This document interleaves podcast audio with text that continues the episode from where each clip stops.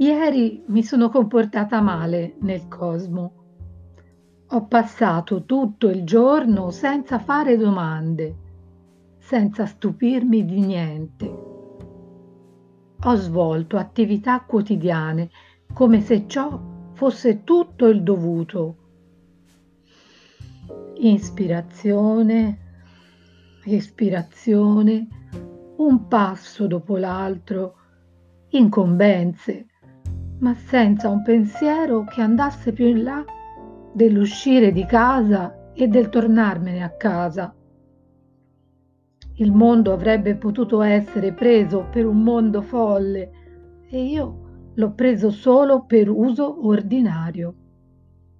Nessun come e perché e da dove è saltato fuori uno così e a che gli servono tanti dettagli in movimento Ero come un chiodo piantato troppo in superficie nel muro, oppure, e qui un paragone che mi è mancato, uno dopo l'altro avvenivano cambiamenti perfino nell'ambito ristretto d'un batter d'occhio. Su un tavolo più giovane, da una mano d'un giorno più giovane, il pane di ieri era tagliato diversamente.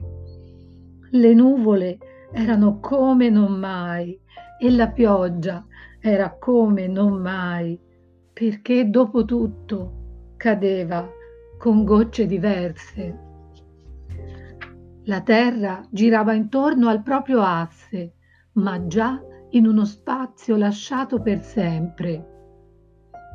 È durato 24 ore buone, 1440 minuti di occasioni 86.400 secondi in visione. Il savoir-vivre cosmico, benché taccia sul nostro conto, tuttavia esige qualcosa da noi. Un po' di attenzione, qualche frase di Pascal e una partecipazione stupita a questo gioco con regole ignote.